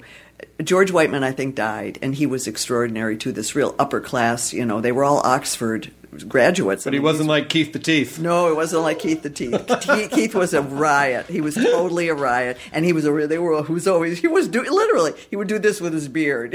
it was like hmm. I mean, what an amazing. I mean, just such a great. You know, it's so much fun to sort of hear what happens when you're open like this. I. It's been such a pleasure to talk to you, Lin oh, Shaye. well, same to you. And I could see it was so funny. It was so cute to watch my wife say hi to you because she got real shy. I could see her face turning red. And she's like, "Okay, I'm just gonna go upstairs and change." But you know, we're big fans of yours, and anytime you want to come on or anything we can ever do for you, please let us know. this was a real treat. I really had no idea. I, I I knew your name, but I didn't really know. I didn't know who you were or what. But you're also a fantastic host. And, Oh, and- thanks. And, a fantastic guy. I appreciate that. Thank you so much, Lin Shaye. So the uh, final wish people should watch. Let me just make sure I know when that is. I just want to make sure I promote this properly. Twenty. January 24th. 24th. It's coming. Up. Okay. Uh, and it's for just the one night only. I guess you know I wasn't even quite sure how this all worked, but I guess it's all over the country basically for one night only. And I don't know if then that generates if there's enough interest generated that then it will have a full scale theatrical run or not. I don't really know how that all works, but if you have the opportunity to see it in a theater, that's the place to see it. It's the sound design is beautiful. The film looks gorgeous. Um, it's beau- the DP was wonderful, and um, and I think it's a really engaging story with a with a big heart and some good scares. Well, uh, I encourage people to go see that, and then also Anything else you're working on that's coming out? The Grudge is coming. Whoa! I'm too scared to see it. I'm telling you, that was the scariest thing I ever did in my whole life. really? Yeah. Really. Like in real life, like in real good- life. It was really scary. The director is a young guy named Nicolas Pesce, who had done. Um, he did a movie called Eyes of My Mother that was on. Yeah, I remember that. We saw that. I thought that was really scary. Yeah. I mean, from I don't know. I mean, every listen, every film hits people differently. That made me very upset. and he's a very interesting. Um, he's a, I think, a fantastically interesting filmmaker. It's about his juxtaposition of imagery, and he's got a very uh, tangential sense of fear. It's it sort of creeps in on the uh, from the underside, and you so you think it's all going to be, and then oh my god, it's totally not. And this is a fantastic script, wonderful cast. Um, and uh, that's going to be, I think, Sam Raimi's executive producing. Fantastic. Yeah, so that's coming up in June, and uh, there's a bunch of other stuff. I, I co-produced a. I, Co-produced a film that we are showing also in limited release called Room for Rent that um, I sort of helped put together. Um, That's fantastic. yeah, that's gonna that's gonna have. Um, I think it'll have a f- big format opening in May, but. Um, Tommy Stovall directed it, who I've done two other movies with. A really wonderful director, good story. Really, it's about a woman, a lonely woman who descends into madness, and it's a it's me. it is all about me. When uh, when when can you come back on the Oh, podcast? I'll come anytime you want me. Okay, to. good. I have to have something new to tell you, though. I may have to go to Europe between now and then. you have a lot of story. Like I, I, I imagine we just. I mean, we didn't even nick the surface of stories that you might. There's a lot that, of good that you stuff. might have. So you're welcome back anytime, Lin Shaye. Oh, thank you for being here. Thank you, Chris. The end. ID 10T scanning complete. Enjoy your burrito. Hey grown-ups, The Cat in the Hat Cast is a new podcast from Wondery, perfect for the whole family. Join the Cat in the Hat and your favorite Dr. Seuss characters as they get whisked away on a new adventure every week. Fish dreams of creating his very own polite and quiet podcast. That is, until he gets a surprise visit to his Fishbowl podcast studio from the Cat in the Hat himself, and it becomes very clear that the cat has other plans for the podcast. And those plans are the opposite of quiet. Sing along to new favorite songs, try your luck at Titanic tongue twisters, have some fun with wondrous wordplay, and most importantly, bring your family along for all of the adventures in the Cat in the Hat cast. Follow the Cat in the Hat cast on the Wondery app or wherever you get your podcasts. You can listen to the Cat in the Hat cast early and ad-free on Wondery Plus. Join Wondery Plus in the Wondery app or on Wondery Kids Plus on Apple Podcasts today.